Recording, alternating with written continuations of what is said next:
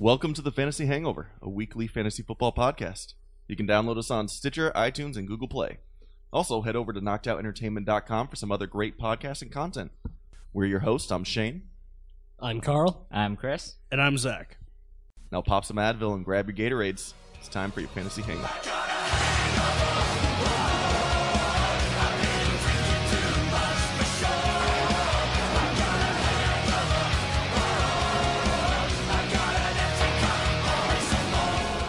Good morning, good afternoon, good night, or whenever you're listening, and welcome back to the uh, Fantasy Hangover. Uh, as you can hear, it's Carl's voice again. Uh, Shane once again fell down a well, and fun fact, it's the same one he fell down last week. Let's just hope that Beagle can come by this time and save him again. Yeah, I don't know. We'll we'll see. Maybe he'll pop back in towards the end of the podcast, but uh, you know, I'm not going to hold my breath. Um, you will also notice that we will be without uh, our our our glue. Uh, Chris is not here.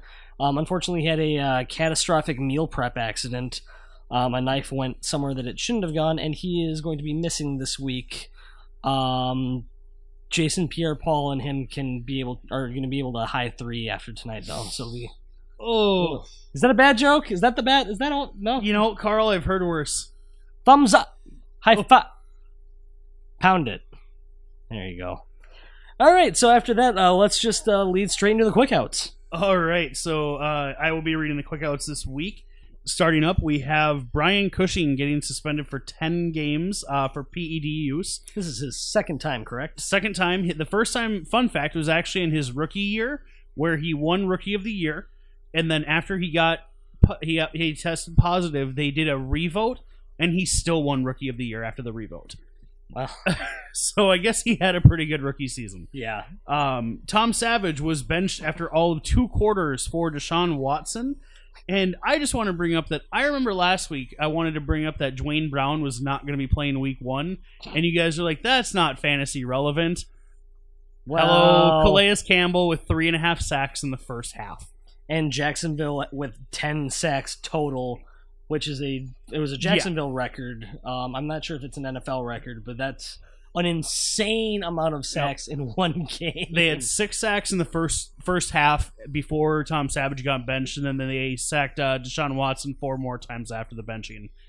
Um, moving on here, we've got a bunch of names that went on to IR. Um, some of them have potential to come back later in the season. Some of them don't. Uh, Kevin White, he is done for the year. Rest Eric Berry, peace. he is done for the year. Rest in peace. Uh, D- D- David Johnson, he is expected back at probably hoping at best by Christmas, according to Bruce Arians. So, if you have him, if you have an IR spot, stash him on your IR. If you don't, you have to make a potentially season altering decision right now to trade him to someone who thinks that they'll make the playoffs or to cut him. Um, Yeah, it's it's not a pretty picture. Um, there are talks that he may make it back around Thanksgiving, but even so, that's still you know at the very end of the fantasy football season. That's getting right into playoff time. It's it if you think your team is strong without him, or if you if you have him and you think your team is strong without him, still, I mean, keep him there and you know have him carry you to the playoff promised land. But worst case scenario, you don't get him back for the rest of the year. I mean, that's the worst case scenario. mhm. Best case scenario is he comes back, you know, before Christmas. Let's say week ten, because right now it's it's an eight week minimum, so he's going to be out till at least week 10 Mhm. and then he comes back and he balls out for you for a few weeks. I mean, that's the that's the best case scenario. That would be a really good case scenario for a, a lot of people out there, but Yeah. Um, the starting tight end for the Houston Texans, CJ Fiedorowicz, a man who is close to Carl's heart, very. um, apparently got his brain scrambled worse than that Spice Channel you couldn't get as a kid because they put him on IR for a concussion, uh, which I I have never heard of a guy going to IR for a concussion within a couple days of having the concussion. So that's new to me. Um, Allen Robinson is also headed also headed to IR this week, so Blake Bortles will have one less target to not be able to throw the ball to. Um, on the CJ Fiedorowicz um, news, um, the move came after Fiedorowicz suffered two concussions in a short period of time. Oh, okay. And so, because he suffered one late in uh, training camp, and so they essentially were, you know, He Jordan Cameron did. a little bit, yeah. And so they're um, just making sure that he actually gets fully healed. Okay, That this That makes more sense. a stronger issue later down the line. Which I mean, that's I- fair. Yeah, I mean, it's a guy's health. It's it's I I 100% get that. absolutely. Um, and the last one, he isn't headed to IR, but another man close to Carl's heart, Danny Woodhead, is out for the next four to six weeks with, I believe it was a knee injury or a knee sprain, was, something like that. it was a knee sprain or a hamstring. I can't remember. Yeah. but Um, um, so he's going to be off the field for a little bit. Um, he- And we- I loved him in PPR Mhm. Formats, and And he had a great start to the game. I think he had like four catches in the or three or four catches in the first half. yeah, he he was looking great. Yeah. after you know missing all of last year. But unfortunately, this is a guy who has a history of knee injuries. He's 32, 33 years old. I mean, he's not getting younger. Right. Um, couple more things here. Uh, now that we're done with what was the week one slaughter of players, um, CJ Noke uh, was brought back to the Arizona uh, Cardinals this week after David Johnson goes to IR. Um, right now, it's looking like it's going to be a committee, and it's you're going to have to wait to see what happens because Kerwynn Williams was named the starter, but it's it's going to be ugly in Arizona. I think this year it's it's not going to be good. Yeah, this could be a, just a repeat of last year. Um, it's, I mean, David Johnson's kind of that the heart of that offense, and it's a very old offense right now. The offense literally ran through him last year. Yeah, Literally. so it's, I mean, we'll see if, you know, Kerwynn Kerwynn Williams and uh, Andre Ellington can do anything with CJ one point head of two K. Um, last couple bits of news here. Aaron Donald returns to the Rams starting lineup this week. Um, so you saw all what they all did to the Colts last week. Uh, imagine putting the best defensive lineman probably in the NFL back into the starting lineup now, along with that team. Hmm. It's their defense is just going to get better. Plus, I didn't know that Wade Phillips took over their defense, Yep. which that kind of surprised me and made a lot of sense why they did what they did to Indianapolis last week. I mean, it doesn't hurt or doesn't help that they were facing Scott Tolzien. Correct. who oh man i threw a pick six pick six it would suck if i did it again, Okay, Matt Schaub. um, Oh, And then- Schaub. the last piece of news before I offer a personal opinion: the Giants are optimistic on Odell Beckham playing on Monday nights, so that is good to know. If he starts, you play him. I mean, that's without a question. I don't care what the matchup is. If he starts, you play him. yeah and if he doesn't start and you do have like sterling i would strongly suggest especially in ppr if you have sterling shepard sterling shepard's a strong play if odell doesn't play beckham does play you you play him without any hesitation Yep, and we'll get to the other piece of that receiving party in a minute here. yes yes we will Um, but now, time for my personal opinion. Without Andrew Luck, the Colts rival the Jets as, Jets as the worst team in the NFL. ooh i mean Carl, look, look, look what the what was it? The two and fourteen Rams from last year, or three and thirteen. Look what they did to Indianapolis last week. yeah i mean you, you There can uh, literally no threat. Donte Moncrief have Moncrief had one catch for fifty yards. T.Y. Hilton had three catches for fifty-seven yards or something like that. Gore got ten total carries. Granted, Marlon Mack had two touchdowns, but that was already when they were down by five. right It's just it. It's not good. I mean, I, it's hard to say that they're on Jets level. Because with I mean, without Andrew Luck, they are definitely struggling. Um, I honestly, I think that Saint or excuse me, Los Angeles is not Which Los Angeles? the Rams are actually a much improved team, Oh yeah. and so I don't know that it necessarily. I mean, I think Indianapolis lost to a better team than people think that they lost to. Do you think what happened to Scott Tolzien would have happened to Andrew Luck? Oh no, okay, so that's that. That's where Oh, I'm no, getting at is without Luck, they they I, in my opinion they are probably one of the worst teams in the NFL. Right. I think that happens with most teams if they lose their you know, Yeah. franchise quarterback, though. I would agree. All right. All right, so now Carl is going to lead us into a review of our suds and duds from week one. Yes. So for those of you that uh, listened to our podcast from last week, we went through our suds and duds for the week, who we thought were going to be you know studs for the week, and who we thought were going to kind of crap the bed. Um, we'll start with someone who can't defend themselves because we're gonna just rip into them a little bit. Yeah, Um, so Chris, his uh, sud was Larry Fitzgerald, which wasn't a bad play. it was uh, middle of the road. It was middle of the road. He had six receptions for 74 yards. Uh, didn't score a touchdown. The offense after David Johnson, yeah, they, it sort of petered out.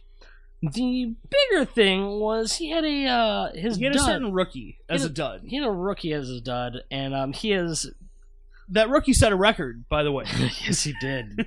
That rookie looked very impressive. that rookie looked like he's been in the league for five years. That offense looked impressive. yes, that offense was very impressive, But- especially in the fourth quarter. Yeah, but uh, Chris has a, since apologized and said, you know, he, you know, he he's going to stand by his decision, but you know, He knows he was wrong. he knows he was wrong. Um, that dud was Kareem Hunt, who, um, yeah, 243 yards, all-purpose yards, and three touchdowns. Yeah, he in most formats he scored uh, over forty points in Yep. over forty fantasy points in one game against a good against a Bill Belichick-led team.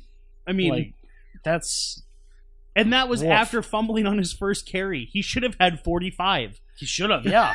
I He forgot about that. Points after fumbling on his first carry, and that was a guy who had, I think, two fumbles in his entire college career and 700 touches. Yeah, And he fumbles on his first NFL carry, and you're like, "Oh, great, here it goes." We'll chalk it up to nerves. We'll chalk it yeah, up to nerves. jitters. Yeah. First game jitters, but fantastic week by Al, or keep want, damn it, Chris, I keep wanting to call him Alvin Kamara.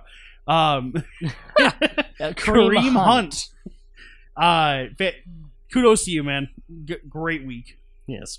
Um, so moving on, I will share my so my suds and duds from last week. Uh, my I thought my sud was going to be Brandon Marshall. Um, his one catch for ten yards did not pan out. Yeah, four four targets, one catch, ten yards. The whole team, honestly, the whole the whole passing game from each team in that game was garbage. I mean, Dak at one point was eleven of twenty two or twenty three. I mean, it, it was just it was not a good first game. It wasn't a good first week for fantasy. yeah, it wasn't real great. And then uh, my dud was the entire New York Jets team. Um, Which fair. which, yeah, I mean they They did- put up like I think twelve points, which is probably the most they'll put up all season. Yeah, that's about right. Um, so Although- I wasn't wrong, but that was kind of a cop out on my part. So. Eh. But on that note, did you see the potential pick six that got lost with the Jets and the Oh yeah, where they Where he- tackled themselves. he Eric Wood literally threw the other Jets defender into the guy that was running back the interception. Jets are in mid-season form, tackling each other. It's great. Um, Zach, should we go over your suds and duds from last week? Sure. Um, I know for a fact I hit on my dud, which Yes. was Alshon Jeffery. I don't have the numbers in front of me, but I believe it was somewhere around 50 yards that he got held to. Yeah, I mean he was being shadowed by Josh Norman, which Yep. I mean, it was fair. Yeah. And the Eagles, uh, they, they, they. I mean, no, nobody really did it a lot except for Zach Ertz, um, which I thought he had a really good game. Eight catches for like 93 yards, something like that. Yeah. But yeah, um, I definitely hit on him, and I believe that I, for in fact, missed on my stud. oh yeah, sorry, missed on my stud because my stud was Le'Veon Bell, who was losing touches to James Conner, which was weird. But that probably more has to do with the fact that he wasn't in training camp at all. They wanted to make sure that he was healthy, you know, didn't hurt himself too much, didn't want to give him a big workload. And the Pittsburgh Steelers just relied on their defense to win that game. I mean, TJ Watt had seven tackles, two sacks, and a pick. I mean, Mhm. he had a great debut game. This was a big, big year for the for debut rookie rookie debuts. Um, but yeah, I missed on Bell. It, it happens. Yep. I mean, to be fair, that's a pretty usually pretty safe bet to Yeah. bet on Bell, and just this week, it And against the Browns, that's usually a pretty safe bet too. Mhm. Um, going on to Shane's suds and duds. Um, his sud was Melvin Gordon, who ended up with 18 rushes for 54 yards, so he only averaged three yards a carry. Um, receiving wise, he did have five receptions for 25 yards and a touchdown. I mean, that's good for double digit points in most leagues, Yep. uh, most all leagues. So, I mean, he wasn't bad by any means. I wouldn't say that he was out of, you know, out of this world. Yeah. But, I mean, he was definitely a good. If you had him and you started him, you weren't disappointed. Yeah, I mean, he, I'm, I'm pretty sure he finished the week as a top five running back. And then his dud was Joe Mixon, which apparently just the entire Cincinnati Bengals team was Oh, a God. dud. Oh, I can't believe That- they got shut out. That red rifle is firing blanks. Yeah, that was Uh, that was not pretty. No, anybody who started Andy Dalton last week, hoping you know to, for him to return to his form from a couple years ago, you were sadly mistaken. Yeah, He had negative points. He had five turnovers in the game, That's four picks, one fumble, and he hit what eighty yards passing. Did he even hit hundred? I don't think I don't have the numbers in front of me right this second. I'm gonna look that up quick while uh, you lead us into what we are going to be talking about next, Carl. Okie doke. So since we have reviewed last week's suds and duds, we should. uh We don't have an actual topic, so I just cracked a beer. um, no, we're um, doing a preview for suds and duds for week two. Um, so let's. Do you mind if I just start Go with ahead. mine? All right. So my suds and duds this week. My sud is going to be Cameron Brate, tight end for the Tampa Bay Buccaneers. And the reason I'm picking Cameron Brate is because the Buccaneers are starting the year off at home against the Chicago Bears. Um, the Bears gave up, granted, only on two catches, but they gave up monster yards to Austin Hooper. And that defense shows that they are very good at covering the number one receiver in my like in Julio Jones last week, and this week they're going to be focusing on Mike Evans. And so I think that not only Cameron Brate, but also I think DeSean Jackson could also have a big game. Um, Cameron Brate's more of a receiving threat than Austin Hooper, in my opinion. Um, that could be comfortability with the quarterback too. yeah. I mean, Austin Hooper is entering his second year and wasn't really targeted much in the Because yeah, because he wasn't the starting tight end last year, where Cameron Brate was the starting tight end and had a top five fantasy season. exactly. So he has that rapport. Yeah, And I think that going against the Bears, a little bit of a new look Bears defense that they spent a lot of money on the secondary, but it didn't do much last week against Matt Ryan.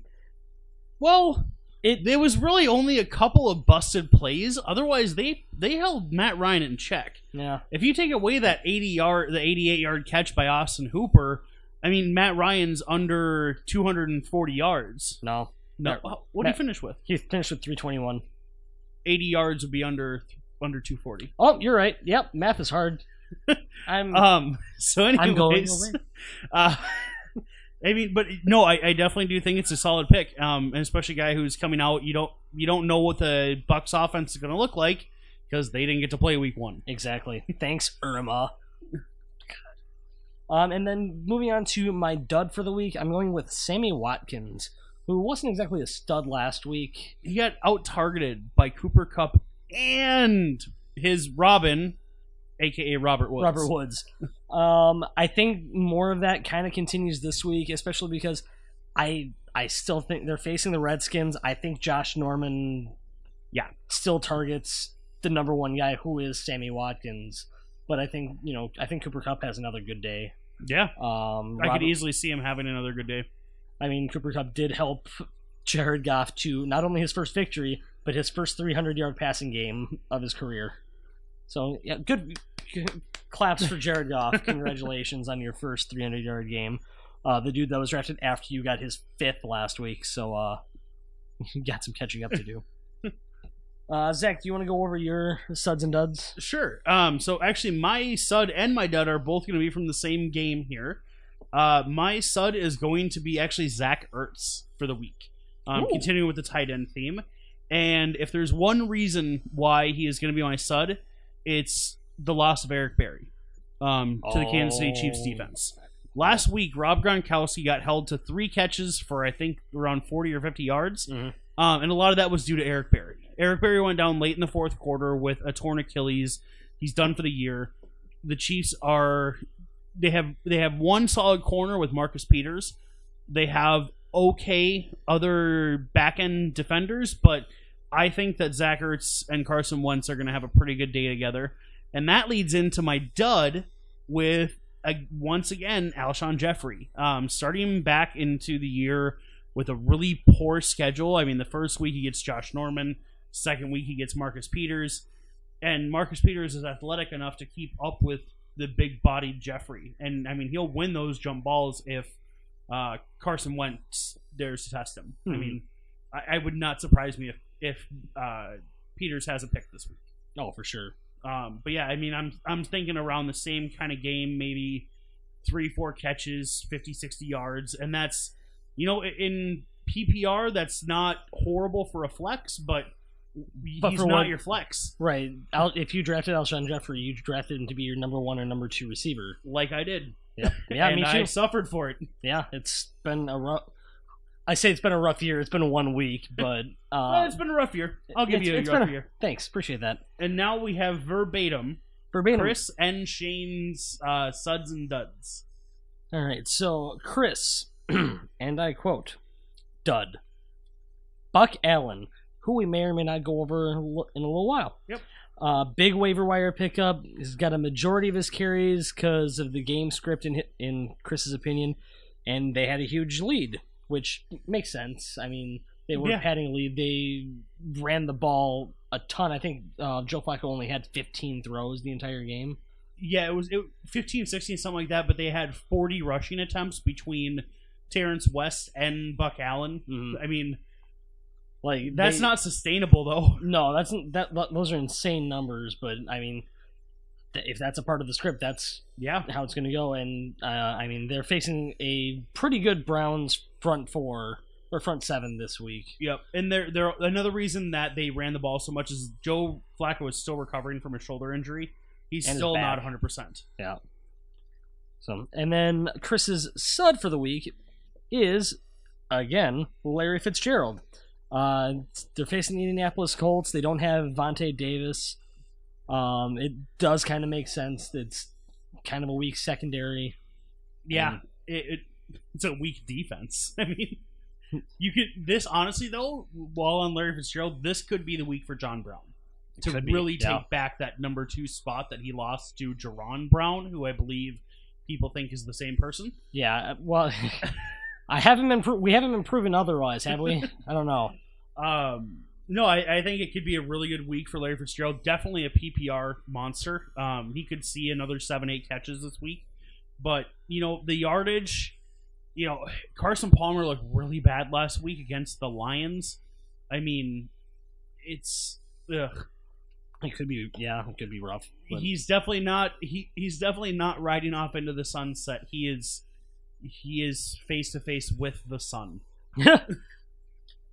Right. And uh, Chris also had a uh, A bonus round. an extra spicy sud.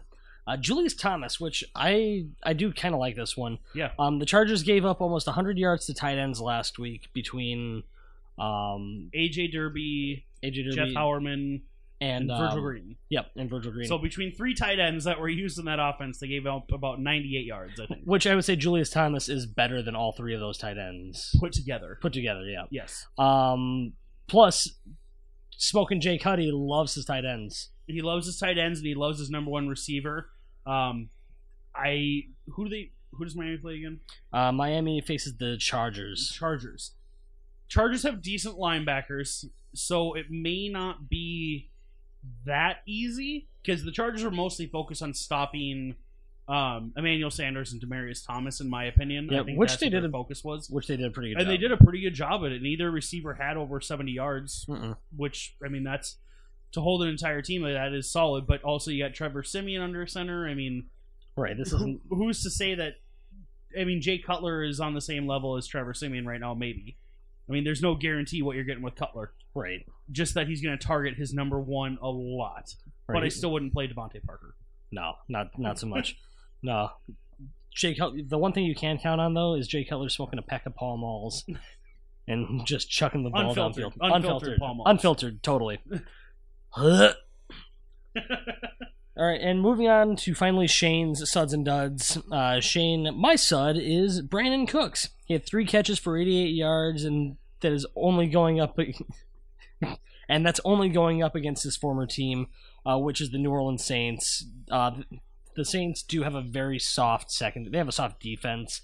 They got tore up by Sammy Biscuits. But man, that Minnesota offense looked so good. It did. Sam Bradford had time. I, he had time to throw. The running lanes were open. Dalvin Cook had over 120 rushing yards in his pro debut. it, it was a thing of beauty to watch. Stefon Diggs. except for the fact that I had Drew Brees and Michael Thomas going against Carl and lost by like six points because I didn't play Austin Hooper. yeah, I know. Why? Why would you not do that?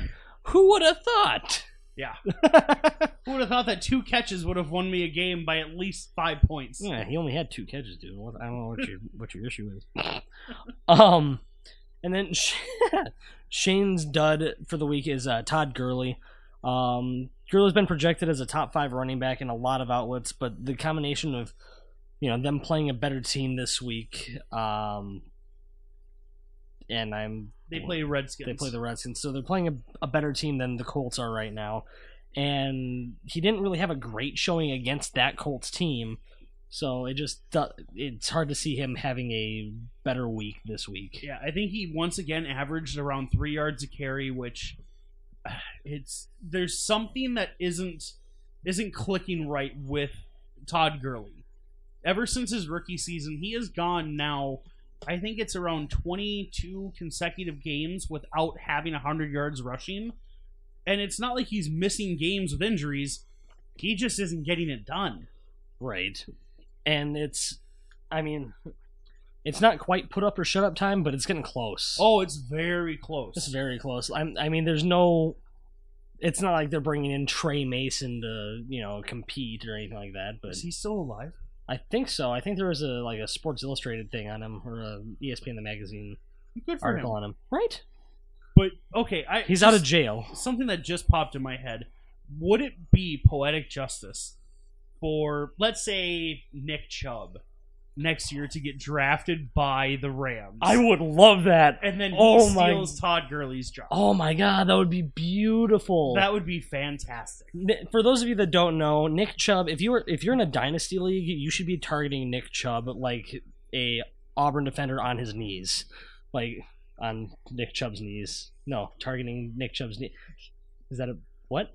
Oh, did, it- did he get hurt by Auburn? I don't know, but I was I was just using another SEC team. I can't remember, Okay. but um, Nick Chubb blew out his knee last year. Um, in it was it was a rough looking injury. Um, I want I, it might have been Auburn that did that, but anyway, beside the point. Nick Chubb is a very very talented running back. Um, Todd Gurley has even said that Nick Chubb is better than he was while he was at while he was in college. Um, this is a guy that you should be looking for in the Heisman in the Heisman race towards the end of the year. No, right now that Heisman race belongs to one guy, and that's Lamar Jackson. That's true. Lamar Jackson is the guy to beat, and it's going to be tough to beat him. it's going to be tough to beat him out for the Heisman. When you're putting up week one of the college football season, he put up 500 yards of offense by himself, throwing and running. He is that team's number one running back as well as their number one quarterback. He is Michael Vick 2.0. Does that mean he's going to be a good pro? No, but that's that's who he is. Um, anyways, now now for our college football podcast. Right. Um, Well, I mean, Lamar Jack or he's got a tough challenge facing former national or last year's national champions Clemson this this week. yes, he does. It's going to be a sweet game. speed on speed on speed. Oh, it's going to be such a good game. Okay, we should probably move back back and back up. Sorry. Um This is why we need you, Chris. This is why no more need kitchen mishaps. No more kitchen mishaps. Um, I hope the attachment surgery worked. Um, so that actually does it for all of our suds and duds for this week. Uh, let's let's hope that we're all right again and none of us are wrong. Um, Yeah. We don't like to be wrong, but you know what? It's fantasy football. Sometimes we're wrong. Right, and sometimes you sometimes go down in a blaze of glory, Sometimes Chris. we're Chris with Alvin Kamara. God dang it! I did it You can't. Oh my God! Chris, you ruined me. Sometimes we are Chris with Kareem Hunt. There you go. Hey, Oh man, you got this. You got. I never had this problem before until Chris brought up that he had a problem with it. So Chris's problem is now your problem. Chris's problem is not my problem. He's I s- passed it on. I swear. I swear. If by the it's end like of the this podcast, Blitz I'm from doing How I it. Met Your Mother. It's a, it's left his body and it's It now is. inside of mine. Oh my god! I am that's, now the exact- Blitz. that's exactly what you were, the Blitz. Oh, you poor. no. All right. Um. So we're moving on to a uh, new topic. Um. This is our. It's we're, we're calling it "What's on Tap." Um. These are just um players that you should target on the waiver wire. Um. If you haven't already, these are guys that you should look to pick up who are probably not already on a team. Um, it's going to be a lot of rookies. It's going to be a lot of injury replacement people, but these are people that you should have and could make an immediate impact if you say lost a David Johnson or a Kevin White. Kevin White. Kevin White.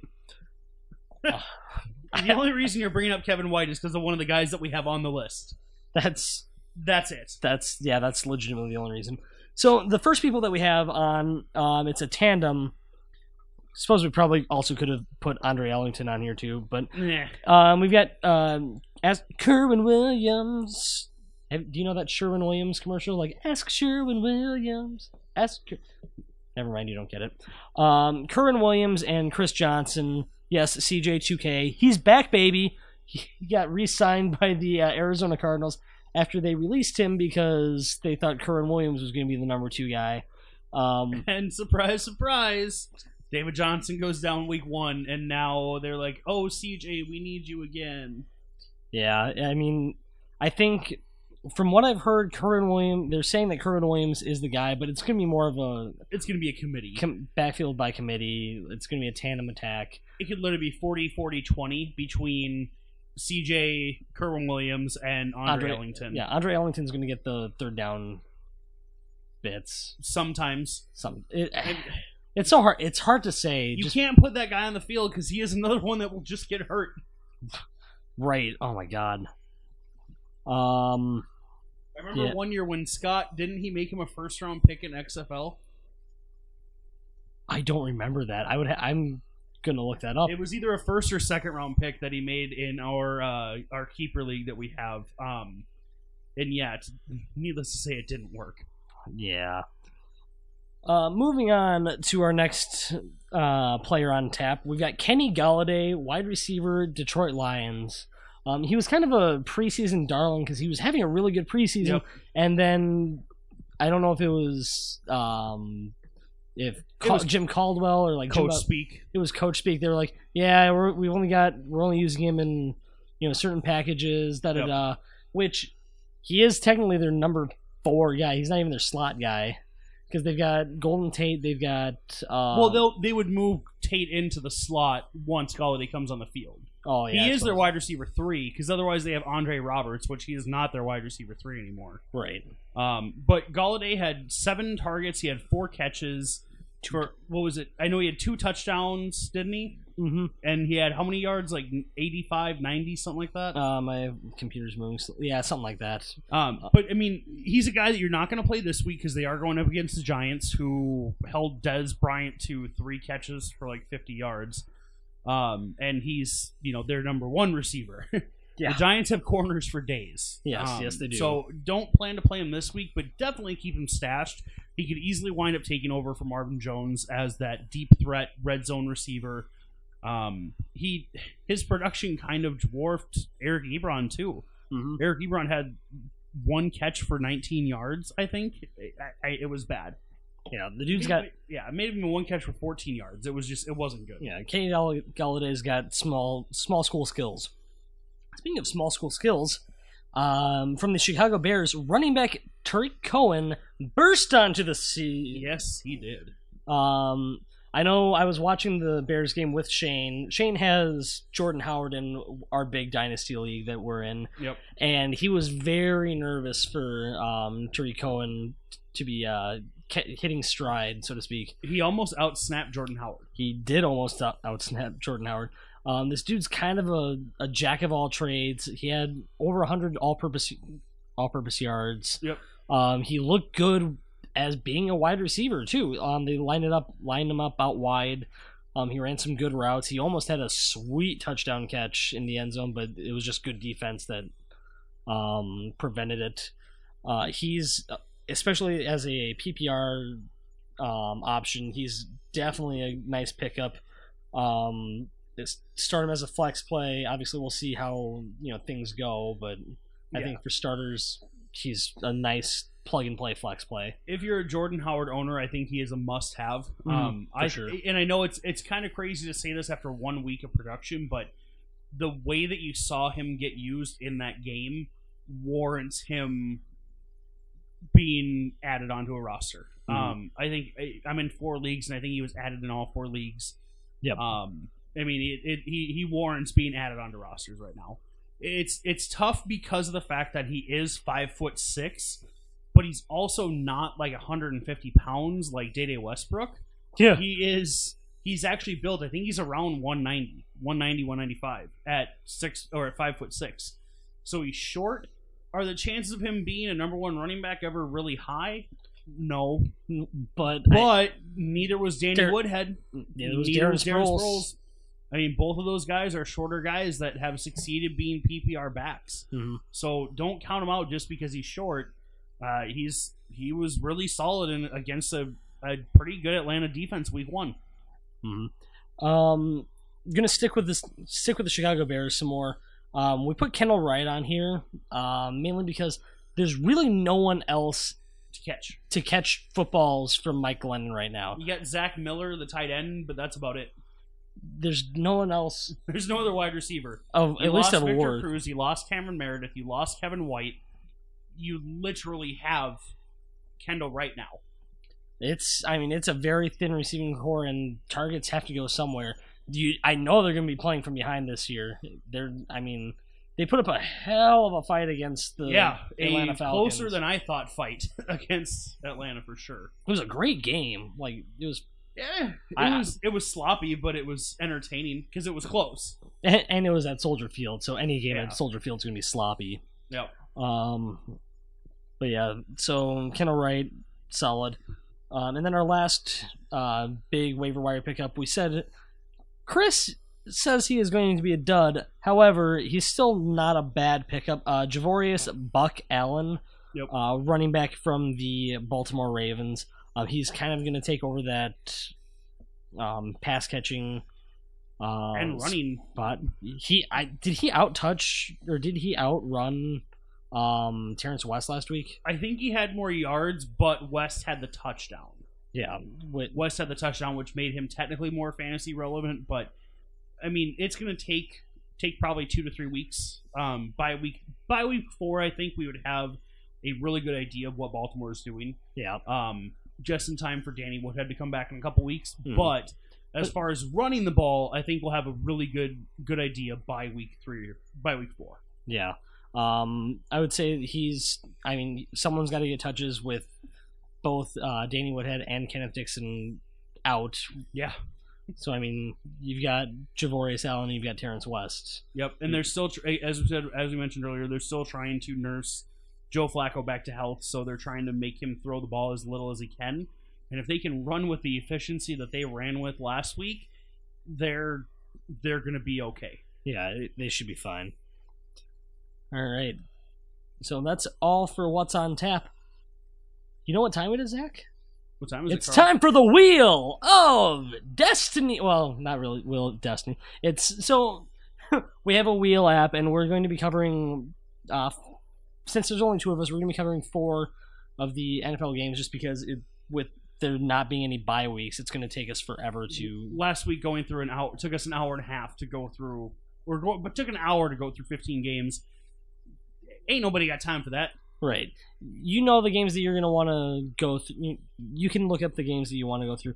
We are going to randomly select four games uh, from the uh, week two schedule and kind of go over them, go over, you know, people that we like, people that we don't like, what we think is going to happen just throughout the game. Yep. So um, because there's uh, as Carl said, there's only two of us. We're gonna be alternating here. Um, Carl, I'll let you have the first game on the wheel. Um, God, I hope you get the Jets. I hope it's Um, not the. Come on, no Niners Seahawks, no Jets. Who, who are the Jets even facing? I don't even. it doesn't matter; they're gonna lose. Oh, that's, Um, yeah, you're not wrong. The Jets. Oh, the are- Raiders. Yeah. The Raiders. Okay, so uh, all right, here we go. Are You ready for your first spin? All right, let's hear it. And Big money, no whammy. Big num- Cue money. wheel noise.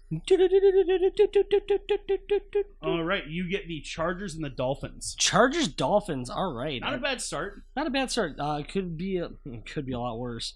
Um, so going into this, it's the first game for uh, the Miami Dolphins this year. Um, Jay Cutler's finally debuting as the uh, quarterback.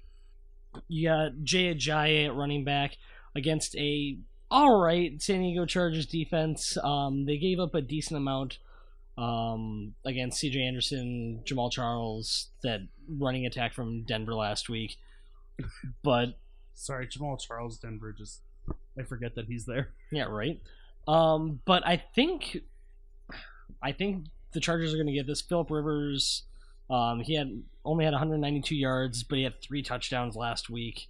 Um, Melvin, I guess Chris was saying the receivers were dropping a lot of balls for San Diego.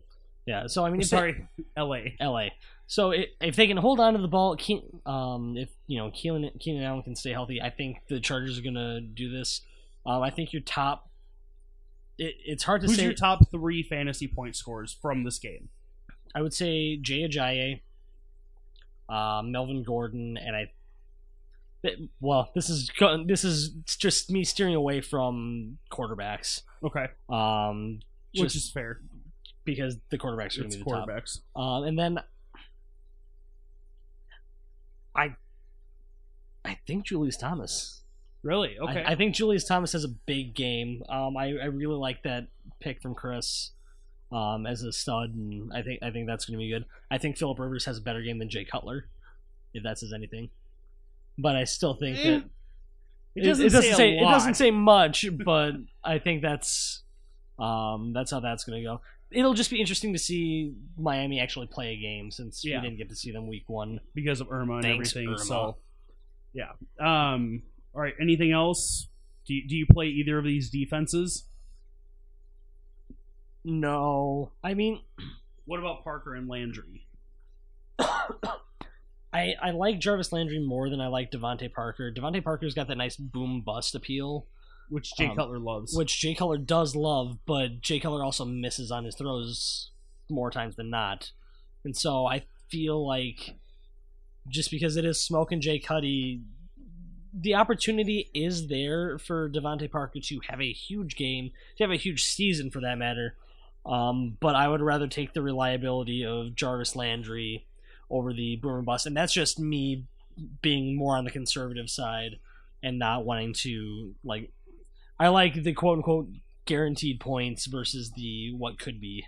Yep, I'm the same way. I'm a I'm a play it safe kind of guy. Mm. Um, the only reason why Parker concerns me this week is because of Jason Verrett and Mm. Casey Hayward. I mean, they've got really good corners on both sides of the field. So You got Desmond King at safety.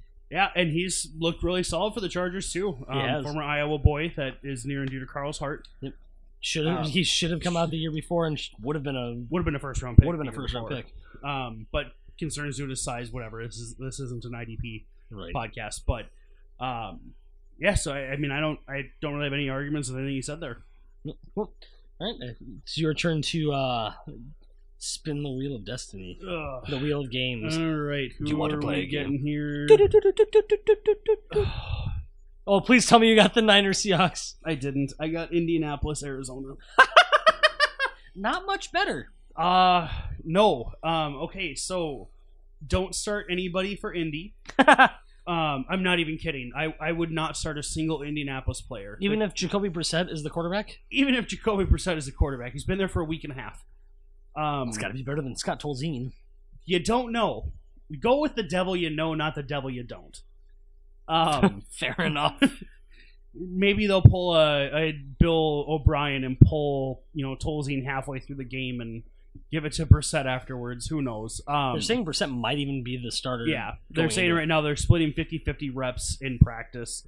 Um, on the other side of the ball with the Cardinals, I think that John Brown is probably the sneakiest play of this game. Um, I think he could just go off as far as yardage goes. I could easily see him having having six to seven catches for over 100 yards and a touchdown. Um, their their defense is just lacking talent. You could say is the nice way to put it. is that how you Um, they also you also could say that they are all terrible without Vontae Davis. Um, and then start Larry Fitzgerald PPR. I could see him having another, you know, seven catch, eighty yard week, maybe throwing a touchdown there too. Um, I don't start the Arizona backfield because you just don't know yet. I wouldn't start either Kerwynn Williams, CJ two K, sorry CJ no K, or uh, Andre Ellington. I wouldn't start any of them. Um, Palmer is an okay okay starter this week just because of the how bad the team is he's going up against. Mhm.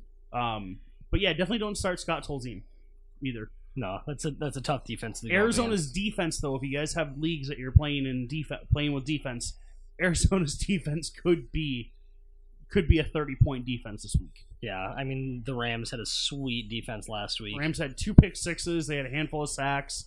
Hmm. They made Scott Tolzien look like a preschool quarterback. That's about right. And I, I didn't mean high school. I meant preschool. Do you think anything comes about the? Uh, I it, it's tough, but um, anything from the Indianapolis running game between Frank Gore and Marlon Mack? No, um, I. You can't run the ball when you're not winning games. It's true. It's, Um, yeah. And until Luck gets back, I, I'm feeling very confident to say they will not win a game unless they play the Jets. And even then, maybe. Ooh. Sheesh. Yeah. So that that's really all I have. Um, I would say top three point getters for this one are going to be obviously all Arizona. I would say Larry Fitzgerald, then um, John Brown, and after that, I mean Carson Palmer. that's that's about what I'm going to give their fantasy starters. Yeah, seems sounds about right. All right, Carl, are you ready for your next Wheel of Destiny pick? Bring it on.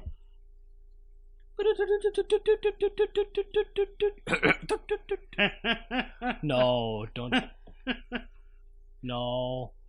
I can't read it. No!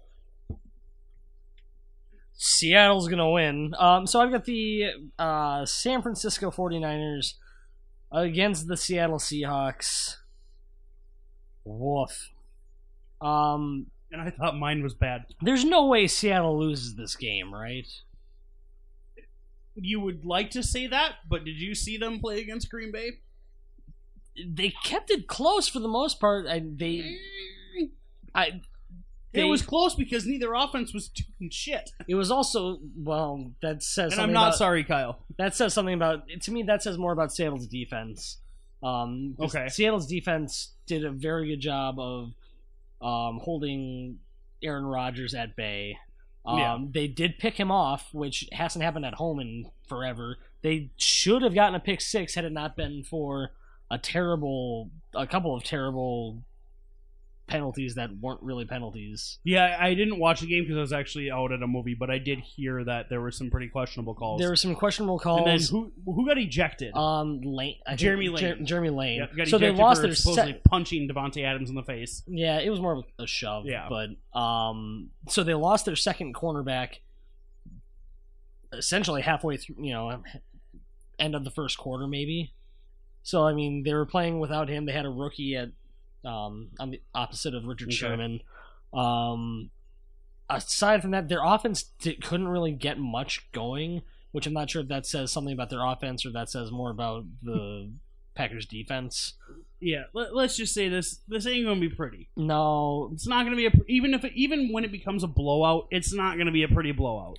Um, I think Seattle's defense has a sweet game though. Um, just because You Bri- don't say. well, yeah, Brian Hoyer is not exactly Peyton Manning back there. Well, he's Um, Peyton Manning, just in Peyton Manning's last year, just chucking knuckleballs, throwing ducks. just clay. He likes to play weeble wobble with his throat. just clay pigeons everywhere. um, Um, what do you think of the running game? Because there's talk about Thomas Rawls coming back I this think- week. I think if Thomas, well, the thing is, no one did anything last week to help be like Chris to- Carson did. Chris Carson led the team in rushing and rushing attempts. no, uh, Russell Wilson led the team in rushing. Oh, are you serious? Yes, he had 40 yards, which is more than both Carson. It's more than the But rest of the team. what did, what did Chris Carson have? 'Cause I'm Um, pretty sure he finished well. I mean, for the amount of carries he for, got. for the amount of carries he got, um, let me pull that up super quick. Um, well, barring internet here. While you're pulling that up, what do you think about the um, the tight ends or the wide receivers? Do you start Doug Baldwin? Um, I think you start. I would. The only real starter on that offense, I feel, is Russell Wilson. Um, Okay. No one else really did anything to show that they could do anything. Um, I mean, Doug, Doug you like, gotta like the upside of Doug Baldwin. Uh, who does always seem to play well against my Niners. Um, so Chris Carson had six attempts for 39 yards. Okay, but I mean, still, that's over that's six yards a carry. Six, six and a half yards. Eddie Lacy had five for three yards. Yep, he had five for three yards. CJ Prosise had four for 11. Um, I the only if Thomas Rawls is back, Thomas Rawls is the starting running back in my opinion. I agree that he's a starting running back, but I don't think he gets the full workload because he hasn't really been shown to be made of stone. He's been shown to be made of glass throughout his career so far. Right, and so given that fact, I do think that I Thomas Rawls gets the majority of the carries, is what I'm Okay. saying when he gets Yeah. back. I, I'm game with that. So I would say, as far as top three point scorers, I'm going to go with Seattle's defense. Um, Fair. I am going to go with Russell Wilson. I think Russell Yeah. Wilson could have a very stellar game, if nothing else, running for his life. Yes, because Um, oh boy, does their offensive line suck. It's bad. and then they lost their they lost their starting left tackle. That was not that good to begin with during preseason. Mhm. Then I think they lost another lineman on Sunday. I'm pretty sure they lost another one to injury on Sunday. So it's just it's uh, they kind of suck right now. It's it's Pete rough. Carroll's uh, castle is falling apart there very quickly Mhm. in Seattle. I think if anyone does have a good game receiving wise, it might be Jimmy Graham. Okay, I think he would be. Um, I do like. I mean, I like that San Francisco. you would take him over linebacker. Doug Baldwin? Because I would take Doug Baldwin personally over Jimmy Graham. I'm I'm I'm going to stick with Jimmy Graham. I'm going to Okay. stick by my stick by my guns here.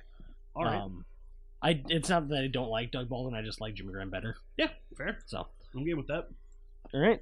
So moving on to our final game. All right. Oh, at least well, I know it can't be as bad as the last two. Yeah, I hate you. Oh, I suppose you had one of those too. Yep.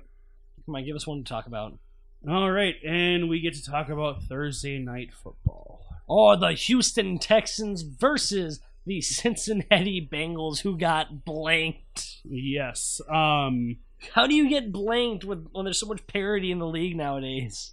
I, That's unreal. you know how you get blanked by throwing balls into other teammates' helmets. That's Um, Thanks, and then having it fly up 40 yards in the air only to be caught by a defender. Um, okay, so we'll start off with the Houston side of the ball because I want to save the worst for last. um, you have Deshaun Watson starting starting his first game. He technically did play the last one for a half, but he is getting his first start. He did. He was a little hobbled this week at practice. I think he had an ankle injury, but um, the the Texans don't seem to be too concerned. Let's hope they sign Duane Brown so they don't get another three and a half sacks by the right end that is Hmm. supposed to be covering, um, saving Deshaun Watson's hide. Uh, I'm not looking for a huge game out of him. Maybe 220 yards passing. Um, I think it's a big, big rise up for DeAndre Hopkins. Um, mainly because there are no tight ends for Deshaun Watson to throw to because all three of their starting tight ends are out this week. Um, whether it be concussions, knee injuries, ankle injuries, they are out. Yep. Uh, DeAndre Hopkins is a solid play. Um, Lamar Miller, I think, is a really good play this week just because of the fact that one, look at what Baltimore's running game did to Cincinnati last week. true. They clearly showed they are not the same run stopping team they were in years past. Um, and Lamar Miller didn't have a terrible game last week. He didn't get in the end zone, but he did have, I think, around 80, 90 total yards. Uh, total yards, yeah. Um, he had 65 yards rushing. and then he had how many how many receiving? Because I know he, I know he had like five catches at least. Um, I am pulling that up. Okay. Um, so while Carl pulls that up, I think, as I said, DeAndre Hopkins, I think, could have a really good game this week. Pac-Man Jones comes back, but with how bad the rest of that defense looked last week, where I'm not too worried about that. Uh, Lamar Miller had uh, two receptions on two targets for 31 yards. Okay, so he had he had 96 total yards, Yeah. which yeah, I mean that's and plus the two receptions, that's double digits in PPR. Mhm. I mean, for a guy that you most likely didn't draft to be your number one running back, um, Carl's face just he did his O face, so I'm wondering what what's going on. if you had to guess how many times DeAndre Hopkins was targeted last week, how many times would you say? 14 Uh, higher. higher, He was targeted 16 times. and he only had five catches. He had seven catches. Oh, seven catches. Seven catches for 55 yards and a touchdown. But that's insane. He was targeted 16 times. Are The we going to see the DeAndre Hopkins that we saw a couple years I ago get targeted like 195 times? I think we are because because looking at the other targets, CJ Fiedorowicz had four, Lamar Miller had two, uh, Tyler Ervin and Stephen Anderson both had five respectively. Wow, Tyler Ervin got involved, huh? apparently. Uh, well, barely. He had four catches for 18 yards. His longest catch was six yards. And still probably about more production than he had all last year. That's true. Um, all right, That- so now That's moving- insane. Yeah, that's nuts. Moving on to the Cincinnati side of the ball. No, that's fine.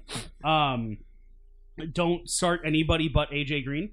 I would say is my my bit of advice. Um, and even AJ Green, I'm not 100 percent confident in starting because the Texans have a good defense. Yeah. Even though they did give up quite a bit to the Jags last week, that was a lot of the Jags doing their work on defense versus the Houston Houston Texans really failing on offense. Yeah, the Tom, or sorry, one second here. Tom Savage put them in very bad situations last week, which is why he got benched. Bill O'Brien said he was holding on to the ball too long. He took six sacks in the first half. I mean, he was doing rookie things in what was his fourth or fifth year. Mhm. So that's why he got benched. I think that there's a little bit of a bounce back this week for Houston's team. I definitely see them taking this week for sure. Um, but the only person I start on that offense, maybe in PPR, start Giovani Bernard just because he did show last week that he was still getting the catches. Um, but don't start Joe Mixon. Don't start Jeremy Hill. Don't start Tyler Eifert. Just don't definitely don't start Andy Dalton. Gio's also their uh, rushing leader with uh, 40 yards on seven carries. Which is, man, how, how far has Jeremy Hill fallen from grace? How just okay? There, there's a new rule that I'm going to put into place, and I'm actually going to steal this from somebody else. Okay. if you have three running backs, you don't have one. I I know I just heard that. I heard that somewhere. Um, I yes, It was I, Colin Cowherd, I think. it was. I I heard it on KFan. Okay, maybe maybe, maybe it was K-Fan then, but But if if you you have three running backs, you don't have one. Look at these teams that are utilizing three running backs, with the exception of the Patriots, because they are always an exception to the rule. You have this uh, Baltimore Ravens. You got mediocre production out of the out of their guys. Mhm. You have the Cincinnati Bengals. You got mediocre production out of all three of their guys. Who else employs a three-headed rushing attack? Um, um the uh, New England Patriots. no, the New Orleans Saints. I said Oh, New. England's the exception to the rule. Oh, sorry, I Yeah, missed that. no, New England's the exception to the rule. Um, Oh, and New, New Orleans Orleans. Saints. They no running back had more than I think eight carries on Monday night against the Vikings. You cannot get consistent plays if you're swapping out guys every single time. Mhm. You can't have it. That's why it sucks for these guys to be in fantasy. Because if you had Mark Ingram splitting time with Alvin Kamara or Adrian Peters splitting time, Adrian Peterson splitting time with Mark Ingram, that would be fine. I am okay with two-headed rushing attacks. Look at what Jonathan Stewart and Christian McCaffrey did. Oh yeah, They did okay. They both look good. Yeah, they both look solid because it was only two of them. Yes. It wasn't three guys getting equal carries when you're trying to split up 20 carries a game. Mhm. Sorry, that was my little rant. No, it's all good. I mean, between the three-headed attack, they only managed 75 yards last week, um, and o- only one of them had a run of over 20 yards, and that was Gio. Yeah. Um, so, half of his yards came on one carry. half of- yeah, exactly. Um, I will say Gio. Gio was only targeted in the passing game twice. Granted, Really? that passing game didn't really get going Yeah. at all. Um, AJ Green had 10 targets, but Andy Gio, Dalton threw more picks than Giovani Bernard had catches. more than Giovani Bernard had targets. Oh Jesus! Um, Joe Mixon had three catches. They have three people on their offense named Tyler. Huh. Tyler, Tyler Boyd, Boyd, Tyler Eifert, Tyler Kroft. Tyler Kroft. That's right. I forgot about Kroft. All right, so uh, who do you got? Who are your top three guys? Uh, top three guys. I'm gonna go DeAndre Hopkins. Um, then I'm gonna go AJ Green, Mhm. and then Houston's defense. I like it. Well, cool. All right, so those are the only games that we will uh, be previewing. Obviously, when we get into bye weeks, it'll be a little bit easier to. Yeah, to preview more of the games, and although I kind of like this, I think we should keep going with this. I, I do like this too. Um, it's it's a it's a it's a crapshoot. I mean, you guys already know. If you're listening to this, there's a solid chance that you already know who you're going to be playing or who are not. You're just getting a little bit of extra advice here right now. Um, and honestly, I think that the, the guys that we gave advice on were more of the tougher ones. yeah, absolutely. Like the guys that you're like, do I play them? Do I not? I mean, it would have been fun to get you know Minnesota and Pittsburgh, but or even uh, New England and New Orleans, but I mean, those are guys that you already know you're going to be starting. Exactly. So now that we're moving towards the uh, end of the towards the back half of the podcast here, um, I'm a couple beers in, so my beer goggles are on. So it's time to look at some guys that maybe don't look the greatest, but you know what? I'm not I'm not upset getting after them. Oh, Carl, please say it how I said it last night. Come on, it was good. I don't have it. I don't have it readily available. I'm sorry. Uh, so, okay. Um, it's time to put on your beer goggles and get behind someone who will perform better than they look. I don't know with beer. Nope, not getting into this conversation. Yep, nope, that, not not the right forum. nope, slippery slope. So the first guy who maybe doesn't look the greatest, but I think will have a good week, um, Martavis Bryant. Yeah. Um, you look at obviously there. So the uh, Pittsburgh Steelers are facing the Minnesota Vikings this week. As a Minnesota Vikings fan, it kind of pains me to say that. Um, he's going to have a good week, but I, I think this is a case that the New Orleans Saints had a weird play calling, had a lot of weird play calling last week. Yeah, you were actually at the Vikings. I was game. at I was at the game. It was a lot of fun because the Vikings were winning. Um, but I think that this week a lot of the attention is going to obviously get brought to um, Antonio Brown, who you know he was the top he was the top wide receiver last week. He had, He had like 11, Oh, 11 catches, catches for for 180 yards. It's not that good. but he didn't score a touchdown. Yeah, he didn't score a touchdown, so I mean he's worthless, right? Yeah, totally. Um, yeah, if you want to get rid of him in any league, you totally no. That do not take that advice. Um, no, so I, Martavis Bryant's a good pick. Um, a lot of the attention is going to be focused towards Antonio Brown, so I think that's going to leave him open. Trae Waynes is not the It's not good. he's he's not great. Um, Remember when they drafted him over Marcus Peters? I Carl? stop. I was watching that and I was so upset. We were all watching that. that that was when we found out Stefon Diggs is the number one receiver in the NFL. That's a long story. We'll into that's a very long story for another day. Um, I, I like I said, a lot of the attention is going to be focused on Antonio Brown, so I think it's going to leave Martavis Bryant, who is a very talented wide receiver, a lot of opportunities to perform and to make some big plays against a very good Minnesota Vikings defense. I'm confident in saying that they have a very good defense. Yeah, um, I, I don't hate the pick with Martavis Bryant at all. I think it's great, except you you did forget to mention one thing why he's a solid pick. Pittsburgh is at home.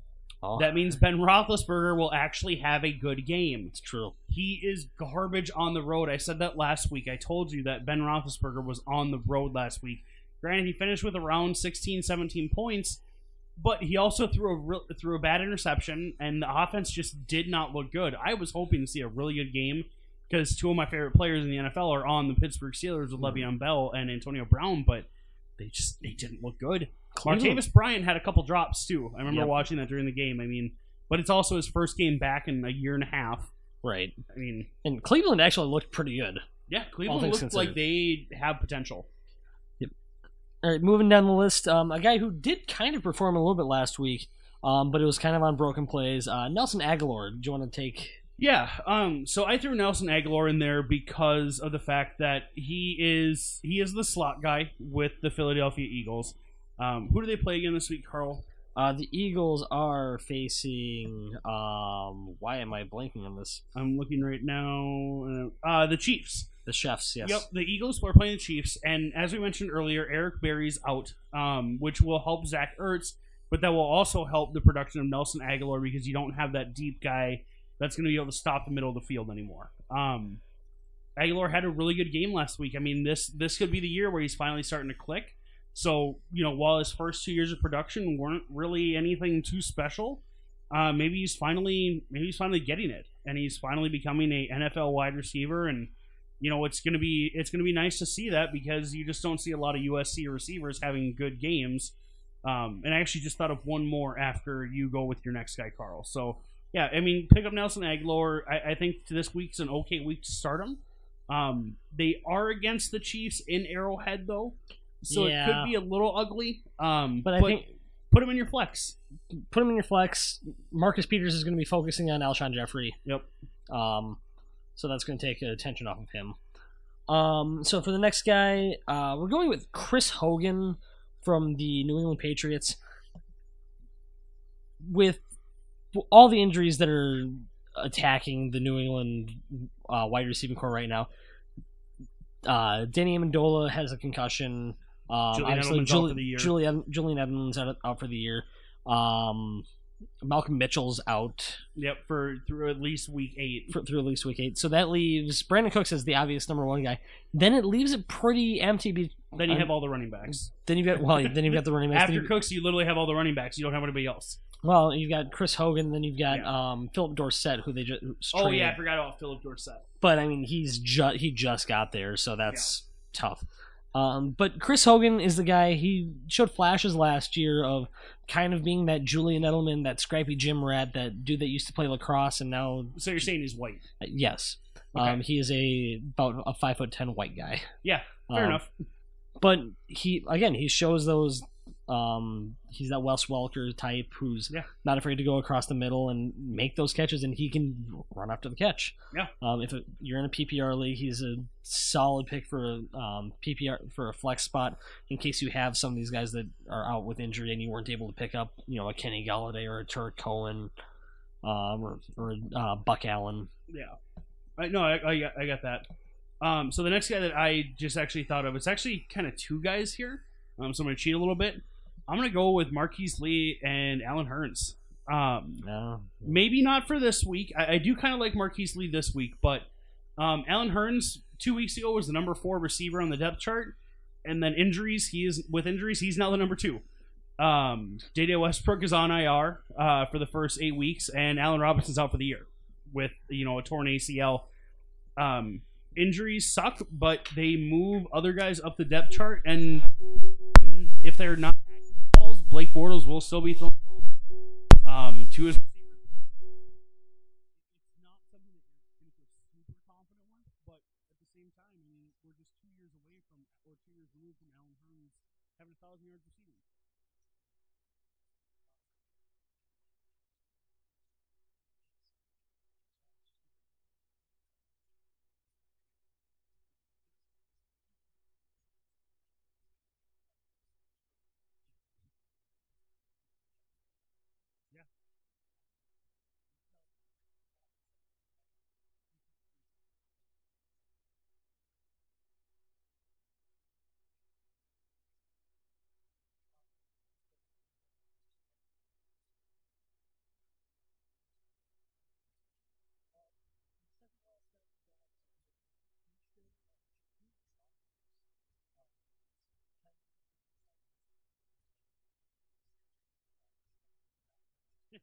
They weren't there.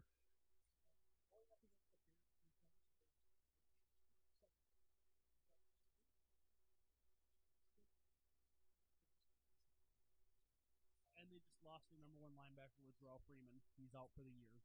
Um, who had a Pro Bowl season last year, but yeah, I mean, they're not they're not great, but they're not horrible. But it's going to be fun to see how the Bucks offense looks. This was one of my this is the team I wanted to watch last week, and I was kind of bummed when they didn't get to play. But you know, hurricanes happen, I guess. Um, there's a hurricane. Uh,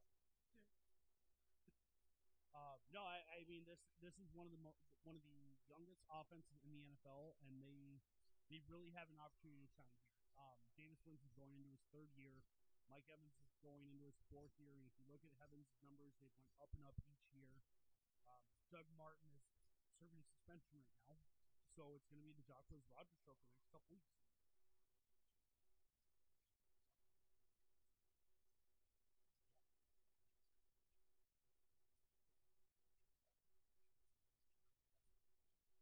Oh, Corey Davis, my boy, my boy Corey Davis.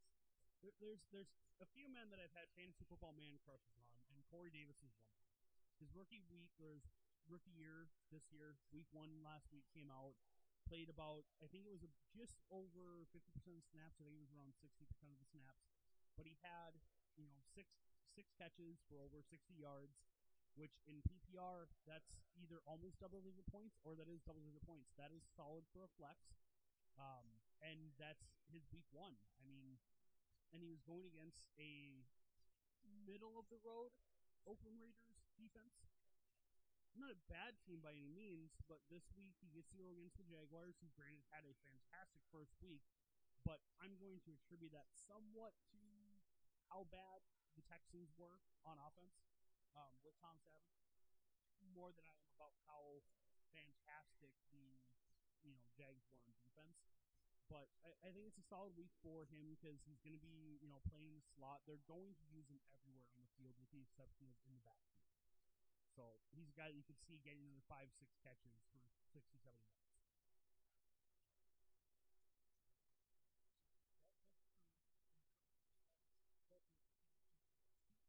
I'm actually going to skip trivia this week, and I'm just going to give uh, some fun fantasy football facts. Uh, so, fun fact number one. Four defenses scored 20 plus points in ESPN's standard score. Yeah. Yep. Yep.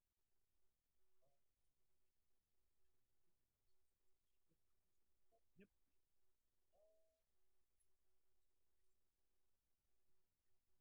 Who got skunked? Yep, there you go. the last one's going to be a little bit tougher. But the last one was a divisional game, if that helps. oh, It was. Yep, Fletcher Cox's stat line was one, one tackle, one sack, one forced fumble, one fumble recovery, one touchdown. um, so that was that was interesting. I thought. So the second fun fact of the week, and this is just to show you pretty much how gross week one was. And mind you, this number is equal to one third of the league. Ten quarterbacks scored ten or less points in fantasy week one. That is one third of your NFL, your passing league NFL, scoring ten or less points. You know who else is included in that ten or less points?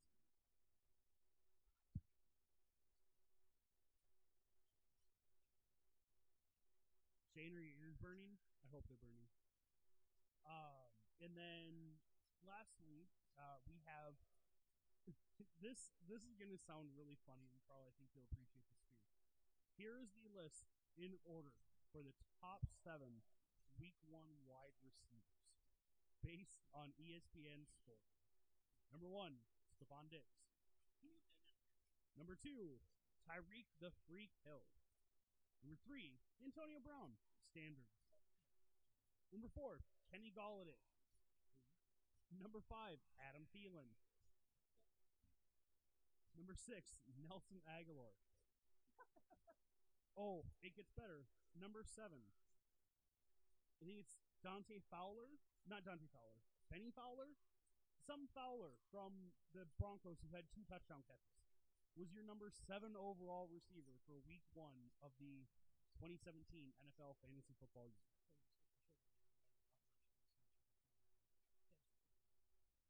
And then, uh, well, I guess a couple other fun facts that we were talking about before. Only five running backs in week one had 100 yard games.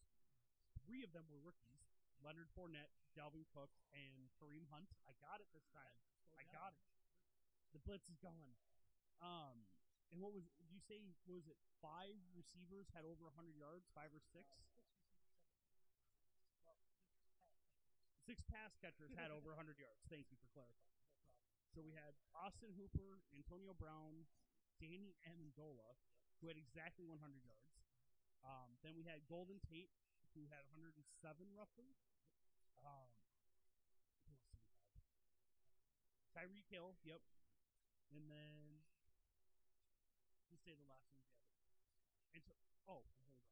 I thought I already said him, but uh, yeah. So I mean, it was just it was a crazy week one in fantasy. Oh yeah, here you go.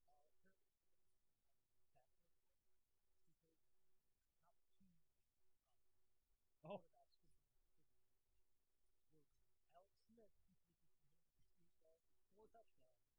and he completed like 27 of 35 passes, something like that. 28 to 35.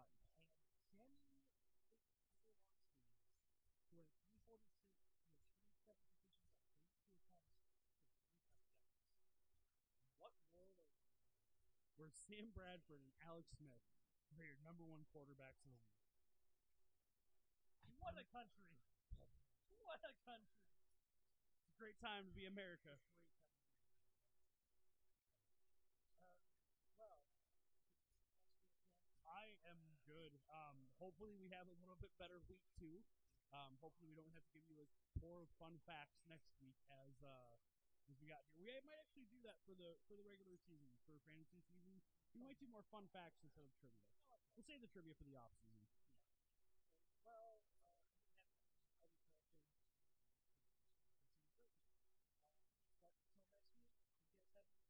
And next week we should be three quarters full again at least. So, all right, see you guys next week.